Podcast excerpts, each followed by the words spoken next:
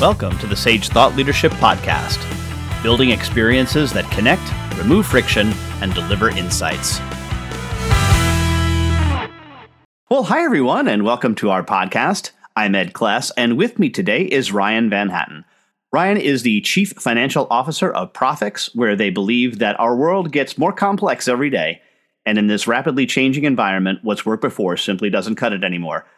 At Prophix, Ryan optimizes how sales and marketing engage with prospect prospective customers, and he also coordinates prospect Prophix's, I'll get that out, seven international offices, their expanding network of channel partners, and at the same time, Ryan works with Prophix's implementation team to hone processes that impact customers. Ryan is an active member of many of the Prophix clubs and sports teams. Welcome to the Sage Thought Leadership Podcast, Ryan Van Hatten. Thanks a lot, Ed. It's great to be here. Well, first off, Ryan, why do you do what you do? Yeah, that's a good question. I feel like it's actually probably a few questions in in one. So where I would probably start with it is I would say, well, why do I actually work for Prophix? And the answer to that is that I, I really believe in what we do. I believe in the CPM model, corporate performance management. Uh, I think it has tons of benefits for all of our customers and anyone that uses it. And we'll, we'll talk more, I think, about that later. Uh, but really, what's happened to me is I started at Prophix nearly 20 years ago uh, doing implementations. I was working with our customers every single day implementing our tool. Probably worked with 100 or so companies over that time across all different industries, geographies, sizes. But there was one thing that kind of tied them all together. All of them had in common that they struggled with Excel, in particular, using it for planning, forecasting, things like that if they're struggling with those type of things, they're not spending time where they need to. They're not spending time analyzing their data, thinking through what that data means and how to plan the future around it.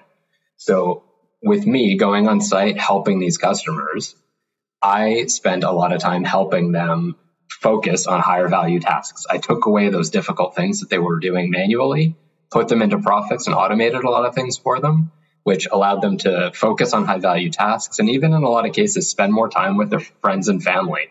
They weren't panicking about the budget or about closing a month uh, because it was all automated. So they actually got to go home from work at a reasonable hour. And that was, you know, that was a really satisfying thing, I would say, for me personally. The other half of the question, I think, is more specific to Prophix. So why do I do it here? I could go off and work for any CPM company. I could open my own consulting company and do this type of thing. And really, the answer to that is that I love where I work. And it's really about the people and our culture. Culture is a funny thing. Everyone kind of defines it differently and, uh, and probably has a slightly different spin on it. The angle I'm taking here, though, is that for me, the Prophix culture is about always doing the right thing. So I think we have a culture of doing the right thing by our employees, by our customers, by our partners, everyone kind of in the Prophix ecosystem, I would say. Um, so we try and do that every day, and that makes it incredibly satisfying. Um, yeah, when I think about how we kind of uh, how that kind of aligns with what we do, if you think about a modern CFO, uh, it's more than just being an accountant, right? They the the modern CFO has to do a lot more. They have to go into the business and do problem solving and really help the business in more ways than just by being a bean counter. I think in your description of me that you actually gave at the beginning, which I, I wasn't expecting, but you didn't talk a lot about being an accountant. It was more about other things. And that really aligns with what our culture is at Prophix. So we, we want to not just be the standard and accept the, the cookie cutter way of being, but instead we want to do something different, be more, and really in the end, do the right thing by our people and by the people in our ecosystem. And let's talk a little bit more about that specifically. Why is it important for small and medium businesses to really be constantly budgeting and planning? Yeah, that's that's a good question. I think if you think about the times that we're in right now, uh, if you think about what we've gone through in the last couple of years, not not just with the pandemic, things like Brexit, war in in Europe, unfortunately, right now, and economic swings constantly, where every day seems to be a new thing. Is inflation going up or interest rates going up? These things create a very difficult environment for businesses today to work in. Now, I'm not naive in saying that, oh, this, this has never happened before. There's never been this kind of chaos before, because there has definitely. Um, but certainly every generation has these type of things and it makes it important to plan and like you said to plan constantly i think if you are not really thinking through things as they happen and as they come at you and really before they come at you, you're doing your business a disservice. You're actually leaving a big blind spot in what you're doing that is very hard to recover from. To the point that I'm saying, to the point that I would say, if you are doing these things, it's actually a competitive advantage for you over your competition because your competition might not be. And that's really, I think, where Prophix comes in and other CPM vendors come into play. We make that process of planning so simple that you're actually able to do that. You're able to plan constantly on a rolling basis. If you think about the normal traditional budget process, it happens manually in Excel towards the end of the year, probably takes a couple months, likely gets done, but there's errors in it. No one's really sure. No one's bought into it. Uh, but it's done and it's fine and it, it creates a plan. It's not enough though, because, you know, a month later, think about 2020, a couple months later after that plan went into motion, all of a sudden here's COVID, all the plans get thrown out the window. If you now have to take another month or two, reset everything, replan all from scratch, incredibly difficult, incredibly manual. You need to be spending time thinking about what the data is telling you and how to adjust your business goals uh, to suit that data. Can you maybe give me a, a specific example? You've worked with uh, customers, you said, in implementation, and can you show tell me about a, a, particular customer that put this into practice and the impact that it had? Yeah, yeah, I can. In fact, I'm I'm not going to actually use one of our customers for this one. I'm going to use us. We we use our own software. Thankfully, we we drink our own champagne, so to speak. Um, and we're we're a perfect example of this. At the at the beginning of COVID, I started to talk about it, but in uh, March of 2020 all of our plans went completely out the window. Prophix as a business was going through a big transition around that time as well. So our own internal flux coupled with what was going on externally threw our finances into chaos at that time. And what we actually had to do is, well, it, was kind of exactly what I said. We went to the point where we were actually planning things like cash and our P&L, not, not quarterly, not monthly, daily. We were constantly looking at these things and making sure that everything was in line. Doing that in Excel would have been just incredibly difficult. It would have been really hard to go back day by day and now say, hey, we collected half a million dollars today, or we sold this big deal, whatever it may be, and then adjust the plans accordingly. But in a tool like Prophix or other CPM solutions, you're very easily able to actually make those changes on the fly and then use that data to do what if analysis on the future. So, what if this trend continues? What if we keep selling these big deals? What if we don't? What if the economy gets worse?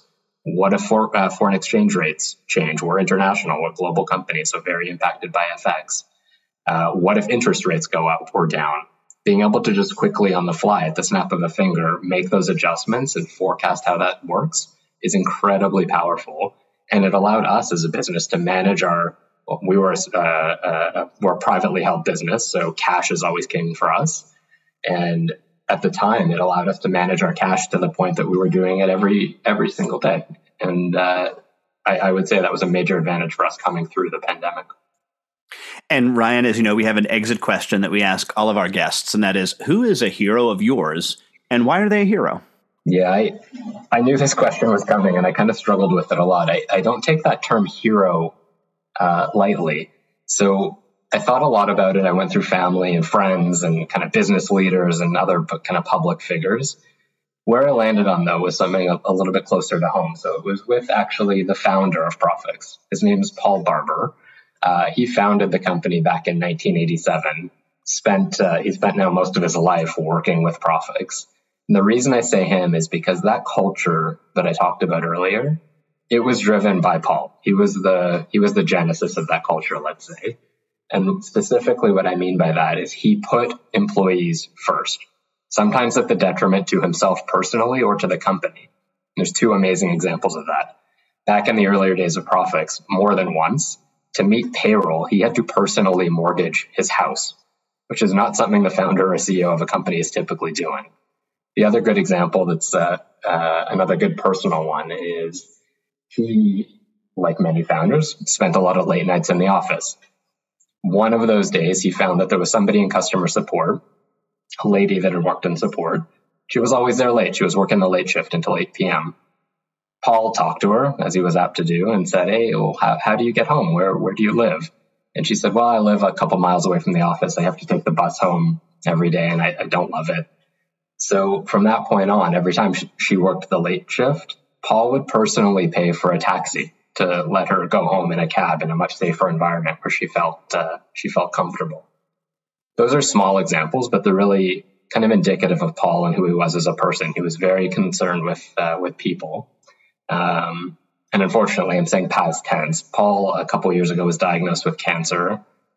Sadly, passed away about a year ago, um, which was obviously a, a really sad event for the company, but his legacy definitely lives on in Prophix. And I think for those of us on the senior team that worked with him very closely, that really drives us every day. We want to be able to fulfill his legacy. And uh, yeah, to me, to me, that makes him a hero for me. And lastly, Ryan, how can somebody contact you? Yeah, open to getting contacted by email at uh, rvanhatton at prophix.com or uh, LinkedIn as well. I'm pretty active on LinkedIn. LinkedIn generally accept invitations from people. So all right. Ryan Van Hatten, Chief Financial Officer of Prophix, thanks so much for being a guest on the Sage Thought Leadership Podcast. Thanks a lot, Ed. Review and subscribe by searching your podcast player of choice for Sage Thought Leadership Podcast.